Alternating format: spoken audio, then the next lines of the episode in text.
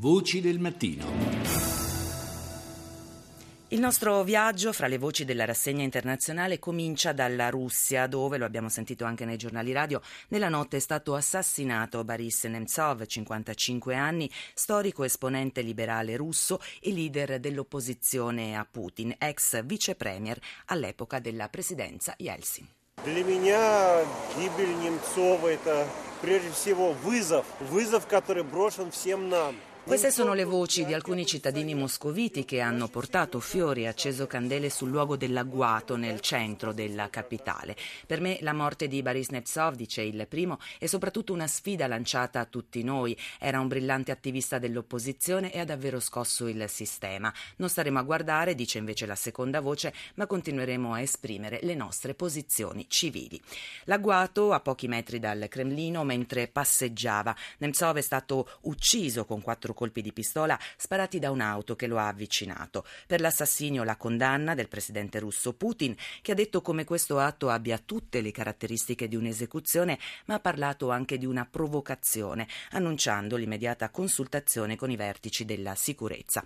Assassinio brutale, ha detto invece dagli Stati Uniti il presidente Obama, che ha chiesto al governo di Mosca un'indagine imparziale e trasparente.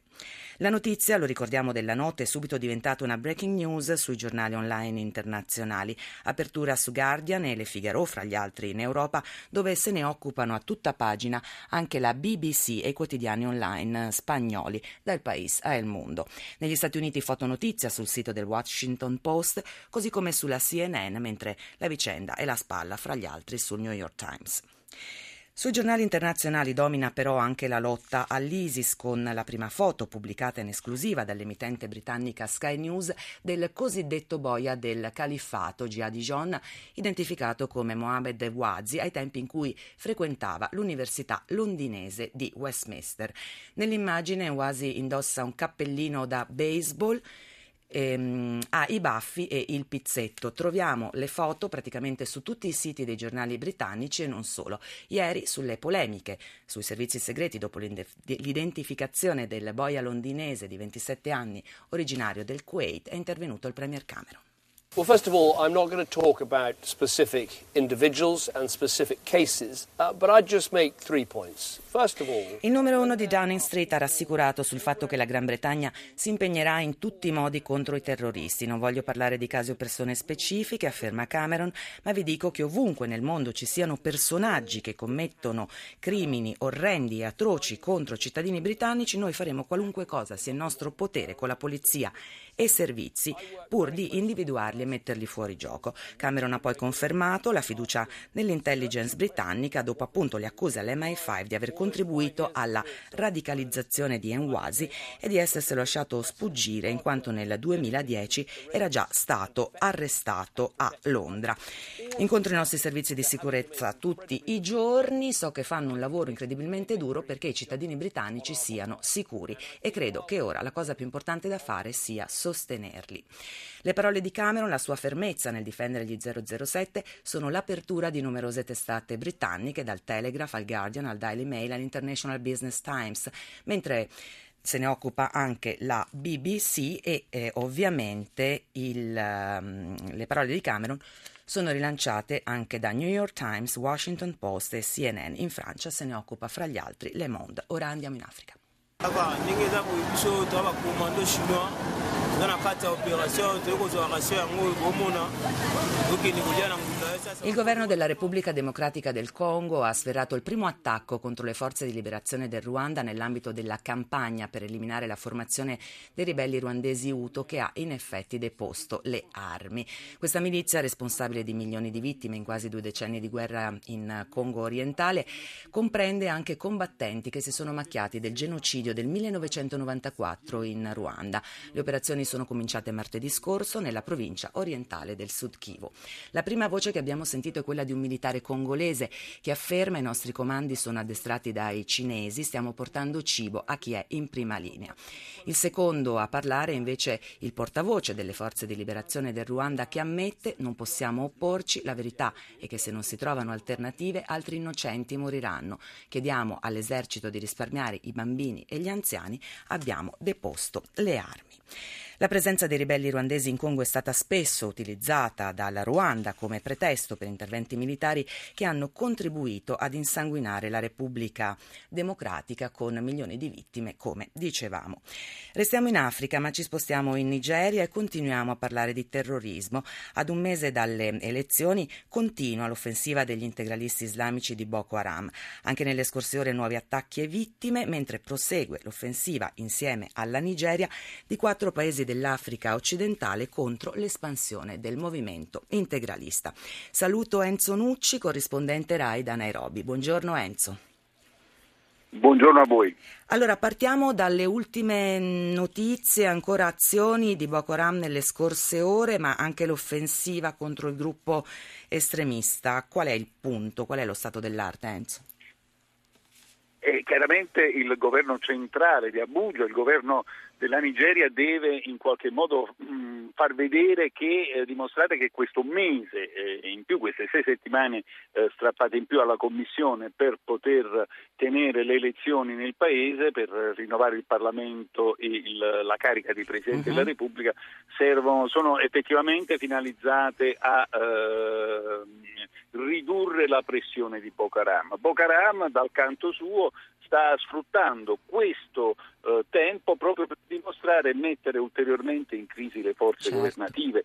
Il problema è che il, l'esercito governativo, che una volta era tra i migliori al mondo, uh-huh. tra, i migliori, tra i meglio addestrati e, e, e, pronti appunto a combattere, ora è nei fatti collassato uh-huh. rispetto a Boko Haram, eh, i soldati scappano via e lasciano addirittura le armi e gli accampamenti nelle mani dei terroristi. Eh, sarà difficile comunque che eh, le elezioni in programma per il 28 marzo, dopo che sono state certo. spostate dal 14 febbraio, possano tenersi regolarmente anche negli stati eh, del nord-est dove è particolarmente forte la pressione di Boko Haram. Questo sarà un'occasione eh, di ulteriori contestazioni e di ulteriori vulnus all'interno certo. Appunto eh, del dibattito politico in Nigeria. Certo, senti Enzo, nell'agosto del 2014, l'abbiamo ricordato più volte nei collegamenti con te, è stato proclamato un califfato nel nord-est della Nigeria sull'esempio dell'ISIS. Quanto è concreto il rischio di una saldatura fra questi due movimenti alla luce non solo dell'avanzata del califfato in Libia, ma vista anche la situazione di instabilità di altri stati africani? Il, il, leader del, uh, di Boko Haram ha già affiliato la sua organizzazione all'ISIS, quindi infatti eh, eh, questa, è, questa, saldatura già è avvenuta, ma pochi giorni fa l'intelligence americana ha eh, reso noto che ISIS e eh, Boko Haram condividono mezzi e persone, il che significa che eh, il personale eh, combattente, i miliziani eh, combattono appunto su tutti i fronti, eh, si scambiano anche armi ovviamente, sì. ma essenzialmente l'ISIS sta foraggiando anche in questo momento eh, Boko Haram, quindi questa saldatura di fatti è già eh, esistente. Lo si vede anche dal fatto, è, è anche evidente dal fatto che Boko Haram sta cambiando la strategia mediatica e si sta mm-hmm. posizionando sulla stessa strategia mediatica sì. dell'ISIS. Pensate che pochi giorni fa è stato diffuso per la prima volta via Twitter un eh, video, eh, un po' come eh, fa l'ISIS, quindi certo. anche la strategia mediatica sta diventando come quella dell'ISIS.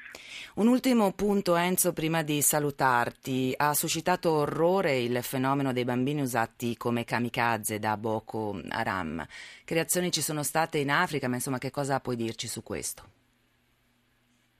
Ehm, ovviamente eh, c'è anche una discussione se definire i bambini kamikaze, spesso questi bambini sono costretti dai loro genitori a immolarsi in uh-huh. nome di Allah, spesso sono imbottiti di esplosivi e mandati eh, sugli obiettivi e eh, con comandi eh, da lontano appunto, appunto, vengono fatti esplodere, quindi anche su questo si discute. Va, va, detto che tutto questo discorso in qualche modo si inserisce sulla questione dei bambini soldato in sì. Africa, che è un argomento molto sensibile perché c'è una campagna in corso, se ne parla tanto.